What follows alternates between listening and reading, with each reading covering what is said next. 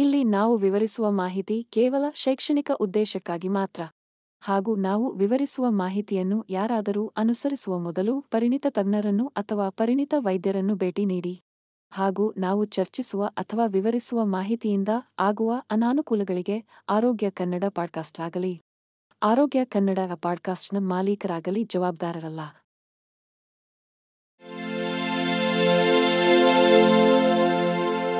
ಆರೋಗ್ಯ ಮಾಹಿತಿಯ ಏಕೈಕ ತಾಣ ಆರೋಗ್ಯ ಕನ್ನಡ ಪಾಡ್ಕಾಸ್ಟ್ಗೆ ಸ್ವಾಗತ. ಸ್ತನ ಕ್ಯಾನ್ಸರ್ ಕ್ಯಾನ್ಸರ್ನ ಅತ್ಯಂತ ಗಂಭೀರ ಸ್ವರೂಪಗಳಲ್ಲಿ ಒಂದಾಗಿದೆ. ಇದು ಪ್ರಪಂಚದಾದ್ಯಂತ ಸಾವಿರಾರು ಮಹಿಳೆಯರು ಮತ್ತು ಪುರುಷರ ಮೇಲೆ ಪರಿಣಾಮ ಬೀರುತ್ತದೆ. ಈ ರೋಗವು ಅನೇಕ ಕುಟುಂಬಗಳ ಜೀವನವನ್ನು ಬದಲಾಯಿಸಿದೆ. ರೋಗನಿರ್ಣಯ ಮಾಡಿದವರು ಮತ್ತು ಅವರ ಪ್ರೀತಿಪಾತ್ರರ ಮೇಲೆ ಶಾಶ್ವತವಾದ ಪರಿಣಾಮವನ್ನು ಬೀರುತ್ತದೆ. ಸ್ತನ ಕ್ಯಾನ್ಸರ್ ಒಂದು ಭಯಾನಕ ರೋಗನಿರ್ಣಯವಾಗಬಹುದು. ಆದರೂ ಅದು ಏನು, ಅದರ ಚಿಕಿತ್ಸೆಗಳು ಮತ್ತು ಅದನ್ನು ತಡೆಯುವುದು ಹೇಗೆ ಎಂಬುದರ ಕುರಿತು ಇನ್ನಷ್ಟು ತಿಳಿದುಕೊಳ್ಳಲು ಭರವಸೆ ಇದೆ. ಈ ಲೇಖನದಲ್ಲಿ ಸ್ತನ ಕ್ಯಾನ್ಸರ್ನ ಹಿಂದಿನ ಕಾರಣಗಳನ್ನು ನಾವು ಅನ್ವೇಷಿಸುತ್ತೇವೆ ಮತ್ತು ಅದರಿಂದ ಪೀಡಿತರಿಗೆ ಲಭ್ಯವಿರುವ ಎಲ್ಲ ಆಯ್ಕೆಗಳನ್ನು ಚರ್ಚಿಸುತ್ತೇವೆ. ಸ್ತನ ಕ್ಯಾನ್ಸರ್ ಮಹಿಳೆಯರಲ್ಲಿ ಸಾಮಾನ್ಯವಾದ ಕ್ಯಾನ್ಸರ್ ರೂಪಗಳಲ್ಲಿ ಒಂದಾಗಿದೆ. ಇದು ಪ್ರಪಂಚದಾದ್ಯಂತ ಸಾವಿರಾರು ಜನರ ಮೇಲೆ ಪರಿಣಾಮ ಬೀರುತ್ತದೆ ಮತ್ತು ಜೀವಕ್ಕೆ ಅಪಾಯವನ್ನುಂಟು ಮಾಡುತ್ತದೆ. ಈ ರೋಗವನ್ನು ಚೆನ್ನಾಗಿ ಅರ್ಥಮಾಡಿಕೊಳ್ಳಲು ಸ್ತನ ಕ್ಯಾನ್ಸರ್ ಎಂದರೇನು ಮತ್ತು ಅದನ್ನು ಹೇಗೆ ಚಿಕಿತ್ಸೆ ನೀಡಲಾಗುತ್ತದೆ ಎಂಬುದನ್ನು ತಿಳಿದುಕೊಳ್ಳುವುದು ಬಹಳ ಮುಖ್ಯ. ಸ್ತನ ಅಂಗಾಂಶದೊಳಗೆ ಅಸಹಜ ಜೀವಕೋಶಗಳು ನಿಯಂತ್ರಣವಿಲ್ಲದೆ ಬೆಳೆದಾಗ ಸ್ತನ ಕ್ಯಾನ್ಸರ್ ಸಂಭವಿಸುತ್ತದೆ. ಈ ಅಸಹಜ ಕೋಶಗಳು ದೇಹದ ಇತರ ಭಾಗಗಳಿಗೆ ಹರಡಬಹುದು. ಇದು ಯಶಸ್ವಿ ಚಿಕಿತ್ಸೆಗಾಗಿ ಆರಂಭಿಕ ಪತ್ತೆಯನ್ನು ಬಹಳ ಮುಖ್ಯಗೊಳಿಸುತ್ತದೆ. ಸಾಮಾನ್ಯ ರೋಗಲಕ್ಷಣಗಳೆಂದರೆ ಸ್ತನದಲ್ಲಿ ಅಥವಾ ಅದರ ಸುತ್ತಲೂ ಒಂದು ಗಡ್ಡೆ ಅಥವಾ ದ್ರವ್ಯರಾಶಿ, ಚರ್ಮದ ವಿನ್ಯಾಸ ಅಥವಾ ಬಣ್ಣದಲ್ಲಿನ ಬದಲಾವಣೆಗಳು, ಸ್ತನದಲ್ಲಿ ಅಥವಾ ಅದರ ಸುತ್ತಲೂ ಅಂಗಾಂಶದ ದಪ್ಪವಾಗುವುದು ಮತ್ತು ಮೊಲೆತೊಟ್ಟುಗಳ ಸ್ರವಿಸುವಿಕೆ ಅಥವಾ ನೋವು.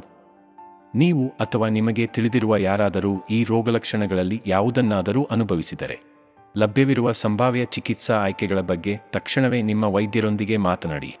ಆರಂಭಿಕ ರೋಗನಿರ್ಣಯವು ಹೆಚ್ಚು ಪರಿಣಾಮಕಾರಿ ಚಿಕಿತ್ಸೆಯನ್ನು ಒದಗಿಸುತ್ತದೆ ಮತ್ತು ದೀರ್ಘಕಾಲದ ತೊಡಕುಗಳನ್ನು ಅಭಿವೃದ್ಧಿಪಡಿಸುವುದನ್ನು ತಡೆಯುತ್ತದೆ. ಸ್ತನ ಕ್ಯಾನ್ಸರ್ ಸಂಬಂಧಿಸಿದ ಅಪಾಯಕಾರಿ ಅಂಶಗಳನ್ನು ಅರ್ಥಮಾಡಿಕೊಳ್ಳುವುದು ಬಹಳ ಮುಖ್ಯ. ಆದ್ದರಿಂದ ನೀವು ಈ ಸಂಭಾವ್ಯ ಮಾರಣಾಂತಿಕ ಸ್ಥಿತಿಯನ್ನು ಅಭಿವೃದ್ಧಿಪಡಿಸುವ ಸಾಧ್ಯತೆಗಳನ್ನು ಕಡಿಮೆ ಮಾಡಲು ಕ್ರಮಗಳನ್ನು ತೆಗೆದುಕೊಳ್ಳಬಹುದು. ವಯಸ್ಸು ಮತ್ತು ಕುಟುಂಬದ ಇತಿಹಾಸದಂತಹ ಕೆಲವು ಅಪಾಯಕಾರಿ ಅಂಶಗಳು ನಮ್ಮ ನಿಯಂತ್ರಣದಲ್ಲಿಲ್ಲದಿದ್ದರೂ ನಮ್ಮ ಅಪಾಯವನ್ನು ಕಡಿಮೆ ಮಾಡಲು ನಾವು ಮಾಡಬಹುದಾದ ವಿಷಯಗಳಿವೆ. ಸ್ತನ ಕ್ಯಾನ್ಸರ್ಗೆ ತಿಳಿದಿರುವ ಅತ್ಯಂತ ಅಪಾಯಕಾರಿ ಅಂಶವೆಂದರೆ ಮಹಿಳೆಯ ವಯಸ್ಸು. 50 ವರ್ಷಕ್ಕಿಂತ ಮೇಲ್ಪಟ್ಟ ಮಹಿಳೆಯರು ತಮ್ಮ 20 ಅಥವಾ 30 ಹರೆಯದವರಿಗಿಂತ ಹೆಚ್ಚಿನ ಅಪಾಯವನ್ನು ಹೊಂದಿರುತ್ತಾರೆ. ಮಕ್ಕಳಿಲ್ಲದ ಅಥವಾ 35 ವರ್ಷಗಳ ನಂತರ ಮೊದಲ ಗರ್ಭಧಾರಣೆಯನ್ನು ಹೊಂದಿರುವ ಮಹಿಳೆಯರು ಈ ವಯಸ್ಸಿನ ಮೊದಲು ಜನ್ಮ ನೀಡಿದವರಿಗೆ ಹೋಲಿಸಿದರೆ ಹೆಚ್ಚಿನ ಅಪಾಯವನ್ನು ಹೊಂದಿರುತ್ತಾರೆ. ಹೆಚ್ಚುವರಿಯಾಗಿ, ಯಾರಾದರೂ ನಿಕಟ ಸಂಬಂಧಿಗಳನ್ನು ಹೊಂದಿದ್ದರೆ, ತಾಯಿ ಅಥವಾ ಸಹೋದರಿ. ಸ್ತನ ಕ್ಯಾನ್ಸರ್ ರೋಗನಿರ್ಣಯ ಮಾಡಿದವರು ಆನುವಂಶಿಕ ಅಂಶಗಳಿಂದಾಗಿ ಅವರು ಅದನ್ನು ಅಭಿವೃದ್ಧಿಪಡಿಸುವ ಸಾಧ್ಯತೆ ಹೆಚ್ಚು.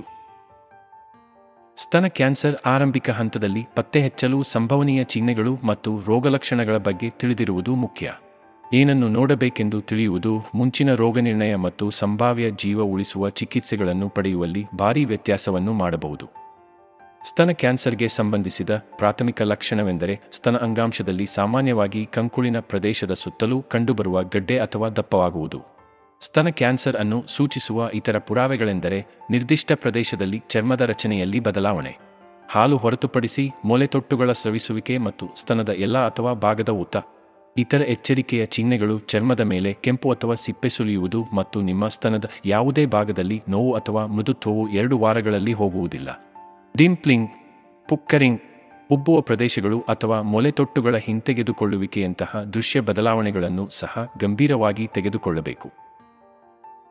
ಸ್ತನ ಕ್ಯಾನ್ಸರ್ ಯುನೈಟೆಡ್ ಸ್ಟೇಟ್ಸ್ನಲ್ಲಿ ಮಹಿಳೆಯರಲ್ಲಿ ರೋಗನಿರ್ಣಯ ಮಾಡುವ ಸಾಮಾನ್ಯ ಕ್ಯಾನ್ಸರ್ ಆಗಿದೆ. ಯಶಸ್ವಿ ಚಿಕಿತ್ಸೆ ಮತ್ತು ಬದುಕುಳಿಯುವಿಕೆಯ ದರಗಳಿಗೆ ಆರಂಭಿಕ ರೋಗನಿರ್ಣಯ ಮತ್ತು ಪರೀಕ್ಷೆ ಅತ್ಯಗತ್ಯ. ಮ್ಯಾಮೋಗ್ರಾಮ್ಗಳು, ಅಲ್ಟ್ರಾಸೌಂಡ್ಗಳು, ಬಯಾಪ್ಸಿಗಳು ಮತ್ತು ಆನುವಂಶಿಕ ಪರೀಕ್ಷೆಗಳನ್ನು ಒಳಗೊಂಡಂತೆ ಸ್ತನ ಕ್ಯಾನ್ಸರ್ ಅನ್ನು ಪತ್ತೆಹಚ್ಚಲು ಮತ್ತು ಮೇಲ್ವಿಚಾರಣೆ ಮಾಡಲು ಬಳಸಬಹುದಾದ ವಿವಿಧ ಪರೀಕ್ಷೆಗಳಿವೆ. ಸ್ತನ ಕ್ಯಾನ್ಸರ್ಗೆ ಮ್ಯಾಮೋಗ್ರಾಮ್ಗಳು ಸಾಮಾನ್ಯವಾಗಿ ಬಳಸುವ ಸ್ಕ್ರೀನಿಂಗ್ ಸಾಧನವಾಗಿದೆ. ಸ್ತನಗಳ ಚಿತ್ರಗಳನ್ನು ರಚಿಸಲು ಅವರು ಕಿರಣಗಳನ್ನು ಬಳಸುತ್ತಾರೆ. ಅದು ಗೆಡ್ಡೆಗಳನ್ನು ಕೈಯಿಂದ ಅನುಭವಿಸುವ ಮೊದಲು ಪತ್ತೆಹಚ್ಚಲು ಸಹಾಯ ಮಾಡುತ್ತದೆ. ಅಲ್ಟ್ರಾಸೌಂಡ್ಗಳನ್ನು ಸ್ತನಗಳೊಳಗಿನ ಗೆಡ್ಡೆಗಳು ಅಥವಾ ಅಸಹಜತೆಗಳನ್ನು ಪತ್ತೆಹಚ್ಚಲು ಬಳಸಲಾಗುತ್ತದೆ. ಇದು ಗೆಡ್ಡೆಯ ಉಪಸ್ಥಿತಿಯನ್ನು ಸೂಚಿಸುತ್ತದೆ. ಬಯಾಪ್ಸಿಗಳು ಸೂಕ್ಷ್ಮದರ್ಶಕದ ಅಡಿಯಲ್ಲಿ ಪರೀಕ್ಷಿಸಲು ಮತ್ತು ಕ್ಯಾನ್ಸರ್ ಕೋಶಗಳಿಗೆ ಪರೀಕ್ಷಿಸಲು ಕಾಳಜಿಯ ಪ್ರದೇಶದಿಂದ ಅಂಗಾಂಶದ ಸಣ್ಣ ಮಾದರಿಯನ್ನು ತೆಗೆದುಹಾಕುವುದನ್ನು ಒಳಗೊಂಡಿರುತ್ತದೆ. ಸ್ತನ ಕ್ಯಾನ್ಸರ್ ಸೇರಿದಂತೆ ಕೆಲವು ರೀತಿಯ ಕ್ಯಾನ್ಸರ್ಗಳನ್ನು ಅಭಿವೃದ್ಧಿಪಡಿಸುವ ವ್ಯಕ್ತಿಯ ಅಪಾಯವನ್ನು ಹೆಚ್ಚಿಸುವ ಜೀನ್ಗಳಲ್ಲಿನ ಬದಲಾವಣೆಗಳನ್ನು ಜೆನೆಟಿಕ್ ಪರೀಕ್ಷೆಗಳು ಪರಿಶೀಲಿಸುತ್ತವೆ. ಸ್ತನ ಕ್ಯಾನ್ಸರ್ ಅನೇಕ ಜನರ ಮೇಲೆ ಪರಿಣಾಮ ಬೀರುತ್ತದೆ, ಪುರುಷರು ಮತ್ತು ಮಹಿಳೆಯರು. ಸ್ತನ ಕ್ಯಾನ್ಸರ್ನ ಹಲವಾರು ಹಂತಗಳಿವೆ. ಅದು ಅನಾರೋಗ್ಯದ ತೀವ್ರತೆಯನ್ನು ನಿರ್ಧರಿಸುತ್ತದೆ ಮತ್ತು ಪರಿಣಾಮಕಾರಿ ಚಿಕಿತ್ಸಾ ಯೋಜನೆಯನ್ನು ಅಭಿವೃದ್ಧಿಪಡಿಸಲು ವೈದ್ಯರಿಗೆ ಸಹಾಯ ಮಾಡುತ್ತದೆ. ಕ್ಯಾನ್ಸರ್ನ ಈ ಸಾಮಾನ್ಯ ರೂಪದ ಬಗ್ಗೆ ಉತ್ತಮ ತಿಳುವಳಿಕೆಯನ್ನು ಪಡೆಯಲು ವಿವಿಧ ಹಂತಗಳನ್ನು ಅರ್ಥಮಾಡಿಕೊಳ್ಳುವುದು ಮುಖ್ಯವಾಗಿದೆ. ಆರಂಭಿಕ ಹಂತವನ್ನು ಹಂತ ಶೂನ್ಯ ಎಂದು ಕರೆಯಲಾಗುತ್ತದೆ. ಇದು ಸ್ತನದಲ್ಲಿನ ಹಾಲಿನ ನಾಳಗಳು ಅಥವಾ ಲೋಬ್ಲುಗಳ ಒಳಪದರದಲ್ಲಿ ಮಾತ್ರ ಇರುವ ಅಸಹಜ ಕೋಶಗಳನ್ನು ಒಳಗೊಂಡಿರುತ್ತದೆ, ಆದರೆ ಯಾವುದೇ ಇತರ ಅಂಗಾಂಶಗಳನ್ನು ಆಕ್ರಮಿಸಿಲ್ಲ. ಹಂತ ಒಂದರಲ್ಲಿ ಪ್ರಾಥಮಿಕ ಗೆಡ್ಡೆಯ ಸ್ಥಳವನ್ನು ಮೀರಿ ಯಾವುದೇ ಹರಡುವಿಕೆ ಇಲ್ಲ. ಆದಾಗ್ಯೂ ಈ ಹಂತವನ್ನು ಒಂದು ಸಣ್ಣ ಗೆಡ್ಡೆಗಳು ಮತ್ತು ಒಂದು ದೊಡ್ಡ ಗೆಡ್ಡೆಗಳು ಎಂದು ವಿಂಗಡಿಸಲಾಗಿದೆ. ಹಂತ 2 ಮತ್ತು 2ಬಯಲ್ಲಿ ಕ್ಯಾನ್ಸರ್ ಪ್ರಾಥಮಿಕ ಸ್ಥಳವನ್ನು ಮೀರಿ ಬೆಳೆದಿದೆ, ಆದರೆ ಹತ್ತಿರದ ದುಗ್ಧರಸ ಗ್ರಂಥಿಗಳಲ್ಲಿ ಉಳಿದಿದೆ. ಸ್ತನ ಕ್ಯಾನ್ಸರ್ ಪರಿಣಾಮಗಳು ವಿನಾಶಕಾರಿಯಾಗಿದೆ. ಹಲವಾರು ವಿಧದ ಸ್ತನ ಕ್ಯಾನ್ಸರ್ಗಳಿವೆ, ಪ್ರತಿಯೊಂದು ತನ್ನದೇ ಆದ ಗುಣಲಕ್ಷಣಗಳು ಮತ್ತು ಚಿಕಿತ್ಸೆಗಳನ್ನು ಹೊಂದಿದೆ. ಅತ್ಯಂತ ಸಾಮಾನ್ಯ ವಿಧವನ್ನು ಆಕ್ರಮಣಕಾರಿ ಡಕ್ಟಲ್ ಕಾರ್ಸಿನೋಮಾ ಎಡ್ಸ್ ಎಂದು ಕರೆಯಲಾಗುತ್ತದೆ. ಇದು ಹಾಲಿನ ನಾಳಗಳಲ್ಲಿ ಪ್ರಾರಂಭವಾಗುತ್ತದೆ ಮತ್ತು ನಂತರ ಸ್ತನ ಅಂಗಾಂಶದ ಇತರ ಭಾಗಗಳಿಗೆ ಹರಡುತ್ತದೆ. ಈ ಪ್ರಕಾರವು ಎಲ್ಲ ಪ್ರಕರಣಗಳಲ್ಲಿ 80%ಕ್ಕಿಂತ ಹೆಚ್ಚು. ಇತರ ಕಡಿಮೆ ಸಾಮಾನ್ಯ ರೂಪಗಳಲ್ಲಿ ಲೋಬ್ಯುಲರ್ ಕಾರ್ಸಿನೋಮಾ ಲಾಸಸ್ ಸೇರಿವೆ. ಇದು ಹಾಲು ಉತ್ಪಾದಿಸುವ ಗ್ರಂಥಿಗಳಲ್ಲಿ ಪ್ರಾರಂಭವಾಗುತ್ತದೆ. ಉರಿಯೂತದ ಸ್ತನ ಕ್ಯಾನ್ಸರ್, ಇದು ಬಿಳಿ ರಕ್ತ ಕಣಗಳ ಹೆಚ್ಚಳದಿಂದ ಊತ ಮತ್ತು ಕೆಂಪು ಬಣ್ಣವನ್ನು ಉಂಟುಮಾಡುತ್ತದೆ. ಪ್ಯಾಗೆಟ್ಸ್ ಕಾಯಿಲೆ, ಇದು ಮೊಲೆತೊಟ್ಟುಗಳ ಪ್ರದೇಶದ ಮೇಲೆ ಪರಿಣಾಮ ಬೀರುತ್ತದೆ ಮತ್ತು ಅಪರೂಪದ ರೂಪಗಳಾದ ಮೆಡುಲ್ಲರಿ ಕಾರ್ಸಿನೋಮಾ ಮತ್ತು ಮ್ಯೂಸಿನಸ್ ಕಾರ್ಸಿನೋಮಾ. ಪ್ರತಿಯೊಂದು ವಿಧವು ವಿಶಿಷ್ಟ ಲಕ್ಷಣಗಳು ಮತ್ತು ಚಿಕಿತ್ಸೆಯನ್ನು ಹೊಂದಿದೆ. ಸ್ತನ ಕ್ಯಾನ್ಸರ್ ಗಂಭೀರ ಮತ್ತು ಸಾಮಾನ್ಯವಾಗಿ ಮಾರಣಾಂತಿಕ ಕಾಯಿಲೆಯಾಗಿದೆ, ಆದರೆ ಇದು ಮರಣದಂಡನೆಯಾಗಿರಬೇಕಾಗಿಲ್ಲ.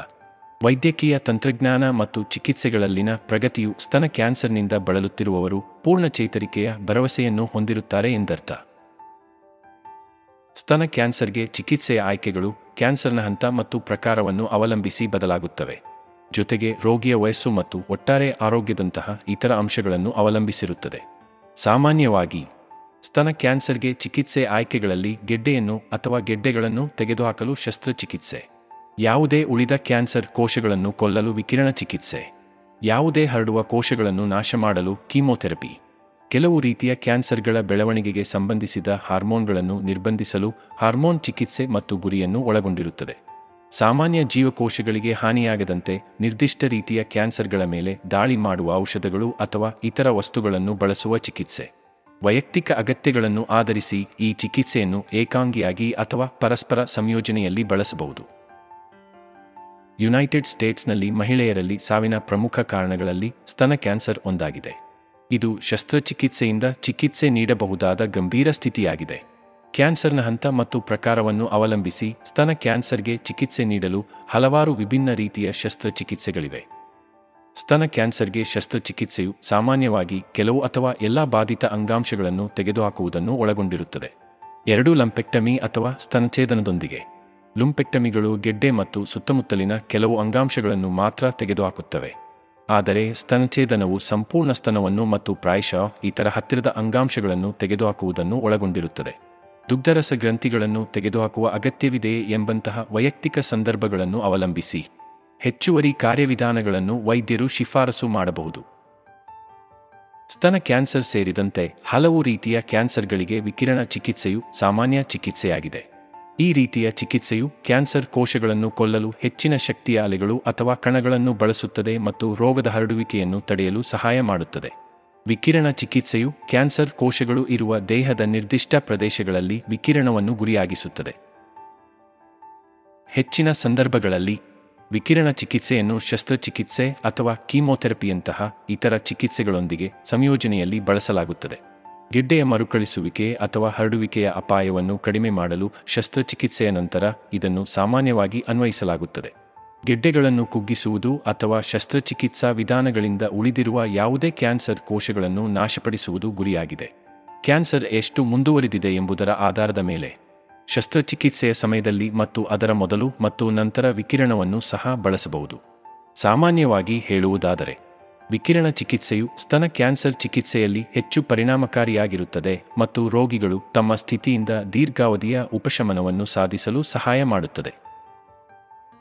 ಕೀಮೋಥೆರಪಿ ಸ್ತನ ಕ್ಯಾನ್ಸರ್ಗೆ ಸಾಮಾನ್ಯ ಚಿಕಿತ್ಸೆಯಾಗಿದೆ ಮತ್ತು ಇದು ಕ್ಯಾನ್ಸರ್ ಕೋಶಗಳನ್ನು ನಾಶಪಡಿಸುವ ಮೂಲಕ ಕಾರ್ಯನಿರ್ವಹಿಸುತ್ತದೆ. ಇದನ್ನು ಹಲವು ವರ್ಷಗಳಿಂದ ಬಳಸಲಾಗುತ್ತಿದೆ ಮತ್ತು ಸ್ತನ ಕ್ಯಾನ್ಸರ್ನ ಆರಂಭಿಕ ಹಂತಗಳಿಗೆ ಚಿಕಿತ್ಸೆ ನೀಡುವಲ್ಲಿ ಯಶಸ್ವಿಯಾಗಿದೆ ಎಂದು ಸಾಬೀತಾಗಿದೆ.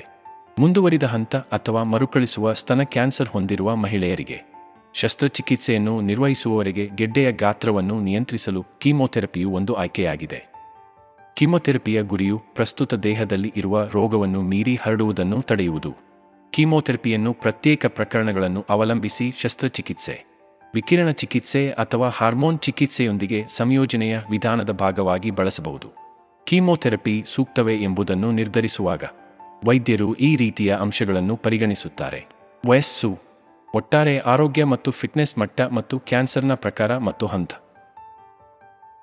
ಕೀಮೋಥೆರಪಿಗೆ ಸಂಬಂಧಿಸಿದ ಅಡ್ಡಪರಿಣಾಮಗಳು ವ್ಯಕ್ತಿಯಿಂದ ವ್ಯಕ್ತಿಗೆ ಬದಲಾಗಬಹುದು, ಆದರೆ ಇತರರಲ್ಲಿ ಆಯಾಸ, ಕೂದಲು ಉದುರುವಿಕೆ ಮತ್ತು ವಾಕರಿಕೆ ಒಳಗೊಂಡಿರಬಹುದು. ಸ್ತನ ಕ್ಯಾನ್ಸರ್ಗೆ ಹಾರ್ಮೋನ್ ಚಿಕಿತ್ಸೆಯು ಒಂದು ಪ್ರಮುಖ ಚಿಕಿತ್ಸೆಯಾಗಿದೆ, ಏಕೆಂದರೆ ಇದು ಕೆಲವು ವಿಧದ ಸ್ತನ ಕ್ಯಾನ್ಸರ್ ಕೋಶಗಳ ಬೆಳವಣಿಗೆಯನ್ನು ನಿಧಾನಗೊಳಿಸಲು ಅಥವಾ ನಿಲ್ಲಿಸಲು ಸಹಾಯ ಮಾಡುತ್ತದೆ.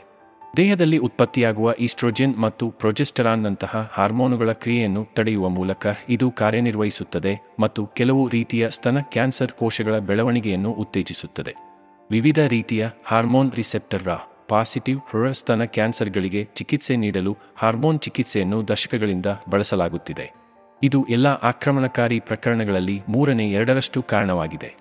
ಹೃದ್ ಕ್ಯಾನ್ಸರ್ಗಳು ಈಸ್ಟ್ರೋಜೆನ್ ಮತ್ತು ಪ್ರೊಜೆಸ್ಟರಾನ್ಗಳಂತಹ ಹಾರ್ಮೋನುಗಳಿಗೆ ಪ್ರತಿಕ್ರಿಯೆಯಾಗಿ ಬೆಳೆಯುತ್ತವೆ, ಆದ್ದರಿಂದ ಅವರು ಸ್ತನ ಕ್ಯಾನ್ಸರ್ನ ಇತರ ರೂಪಗಳಿಗಿಂತ ಹಾರ್ಮೋನ್ ಚಿಕಿತ್ಸೆಗೆ ಹೆಚ್ಚು ಒಳಗಾಗುತ್ತಾರೆ. ಕೆಲವು ವಿಭಿನ್ನ ರೀತಿಯ ಹಾರ್ಮೋನ್ ಚಿಕಿತ್ಸೆ ಲಭ್ಯವಿದೆ. ಸ್ತನ ಕ್ಯಾನ್ಸರ್ಗೆ ಉದ್ದೇಶಿತ ಚಿಕಿತ್ಸೆಯು ಕ್ಯಾನ್ಸರ್ ಕೋಶಗಳಲ್ಲಿನ ನಿರ್ದಿಷ್ಟ ಅಸಹಜತೆಗಳನ್ನು ಪರಿಹರಿಸಲು ಔಷಧಿಗಳನ್ನು ಬಳಸುವ ಒಂದು ರೀತಿಯ ಚಿಕಿತ್ಸೆಯಾಗಿದೆ.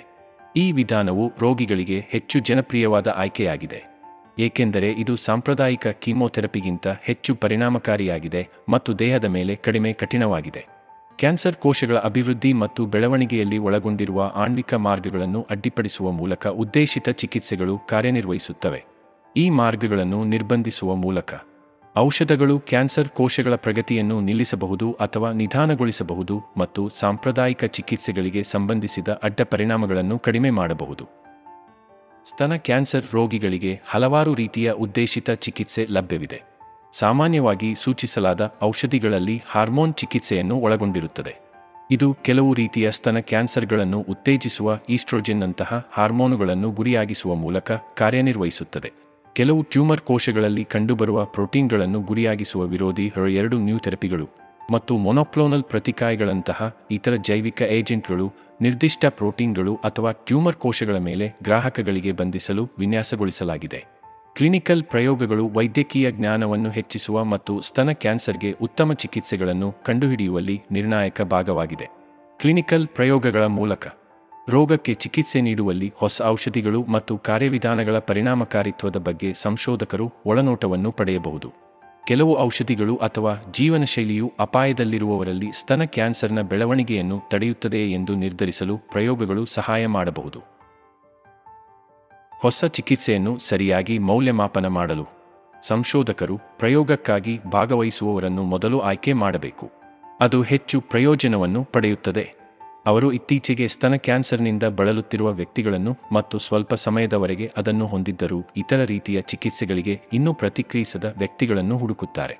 ಅನುಭವಿ ಸಂಶೋಧನಾ ತಂಡಗಳು ಸ್ಥಾಪಿಸಿದ ಪ್ರೋಟೋಕಾಲ್ಗಳ ಪ್ರಕಾರ ಪ್ರಯೋಗವನ್ನು ನಂತರ ನಡೆಸಲಾಗುತ್ತದೆ ಮತ್ತು ಫಲಿತಾಂಶಗಳನ್ನು ನಿಕಟವಾಗಿ ಮೇಲ್ವಿಚಾರಣೆ ಮಾಡಲಾಗುತ್ತದೆ. ಯಶಸ್ವಿಯಾದರೆ ಸ್ತನ ಕ್ಯಾನ್ಸರ್ ಹೊಂದಿರುವ ರೋಗಿಗಳಿಗೆ ಭವಿಷ್ಯದ ಚಿಕಿತ್ಸೆಗಳು ಮತ್ತು ಮಧ್ಯಸ್ಥಿಕೆಗಳನ್ನು ತಿಳಿಸಲು ಈ ಡೇಟಾವನ್ನು ಬಳಸಲಾಗುತ್ತದೆ. ಸ್ತನ ಕ್ಯಾನ್ಸರ್ ರೋಗನಿರ್ಣಯವನ್ನು ಸ್ವೀಕರಿಸುವುದು ನಂಬಲಾಗದಷ್ಟು ಭಯಾನಕ ಅನುಭವವಾಗಿದೆ. ಇದು ತೀವ್ರವಾದ ಭಯ ಮತ್ತು ಚಿಂತೆಗೆ ಕಾರಣವಾಗಬಹುದು, ಏಕೆಂದರೆ ನೀವು ಇದ್ದಕ್ಕಿದ್ದಂತೆ ಕ್ಯಾನ್ಸರ್ ಅನ್ನು ಹೊಂದುವುದರ ಅರ್ಥವನ್ನು ಎದುರಿಸುತ್ತೀರಿ.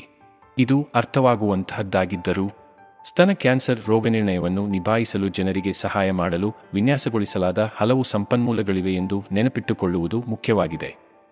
ಸ್ತನ ಕ್ಯಾನ್ಸರ್ ರೋಗನಿರ್ಣಯವನ್ನು ನಿಭಾಯಿಸುವ ಮೊದಲ ಹಂತವೆಂದರೆ ನಿಮ್ಮ ನಿರ್ದಿಷ್ಟ ರೀತಿಯ ಕ್ಯಾನ್ಸರ್ ಬಗ್ಗೆ ಮಾಹಿತಿಯನ್ನು ಸಂಗ್ರಹಿಸುವುದು, ಚಿಕಿತ್ಸೆಯ ಆಯ್ಕೆಗಳ ಬಗ್ಗೆ ಕಲಿಯುವುದು ಮತ್ತು ನಿಮ್ಮ ದೇಹದಲ್ಲಿ ನಿಖರವಾಗಿ ಏನಾಗುತ್ತಿದೆ ಎಂಬುದನ್ನು ಅರ್ಥಮಾಡಿಕೊಳ್ಳುವುದು. ವೈದ್ಯರು ಅಥವಾ ನರ್ಸ್ ಈ ಹೆಚ್ಚಿನ ಮಾಹಿತಿಯನ್ನು ಒದಗಿಸಲು ಸಾಧ್ಯವಾಗುತ್ತದೆ, ಆದರೆ ನಿಮ್ಮದೇ ಆದ ಕೆಲವು ಸಂಶೋಧನೆಗಳನ್ನು ಮಾಡಲು ಮರೆಯಬೇಡಿ. ಹೆಚ್ಚುವರಿಯಾಗಿ, ಕುಟುಂಬ ಮತ್ತು ಸ್ನೇಹಿತರೊಂದಿಗೆ ಮುಕ್ತವಾಗಿ ಮಾತನಾಡುವುದು ಪ್ರಯೋಜನಕಾರಿಯಾಗಿದೆ, ಏಕೆಂದರೆ ಅವರು ನಿಮ್ಮ ಪ್ರಯಾಣದ ಉದ್ದಕ್ಕೂ ಬೆಂಬಲವನ್ನು ನೀಡಬಹುದು. ಸ್ತನ ಕ್ಯಾನ್ಸರ್ ವಿರುದ್ಧದ ಹೋರಾಟವು ನಡೆಯುತ್ತಿರುವ ಯುದ್ಧವಾಗಿದ್ದು, ಪ್ರತಿ ವರ್ಷ ಸಾವಿರಾರು ಜನರು ಮತ್ತು ಅವರ ಕುಟುಂಬಗಳ ಮೇಲೆ ಪರಿಣಾಮ ಬೀರುತ್ತದೆ. ಕುಟುಂಬ, ಸ್ನೇಹಿತರು ಮತ್ತು ವಿಶಾಲ ಸಮುದಾಯದಿಂದ ಅಚಲವಾದ ಬೆಂಬಲವನ್ನು ಹೊಂದುವ ಪ್ರಾಮುಖ್ಯತೆಯನ್ನು ಸ್ತನ ಕ್ಯಾನ್ಸರ್ ರೋಗಿಗಳಿಗೆ ಯಶಸ್ವಿ ಚಿಕಿತ್ಸಾ ಯೋಜನೆಗೆ ಪ್ರಮುಖವೆಂದು ಗುರುತಿಸಲಾಗಿದೆ.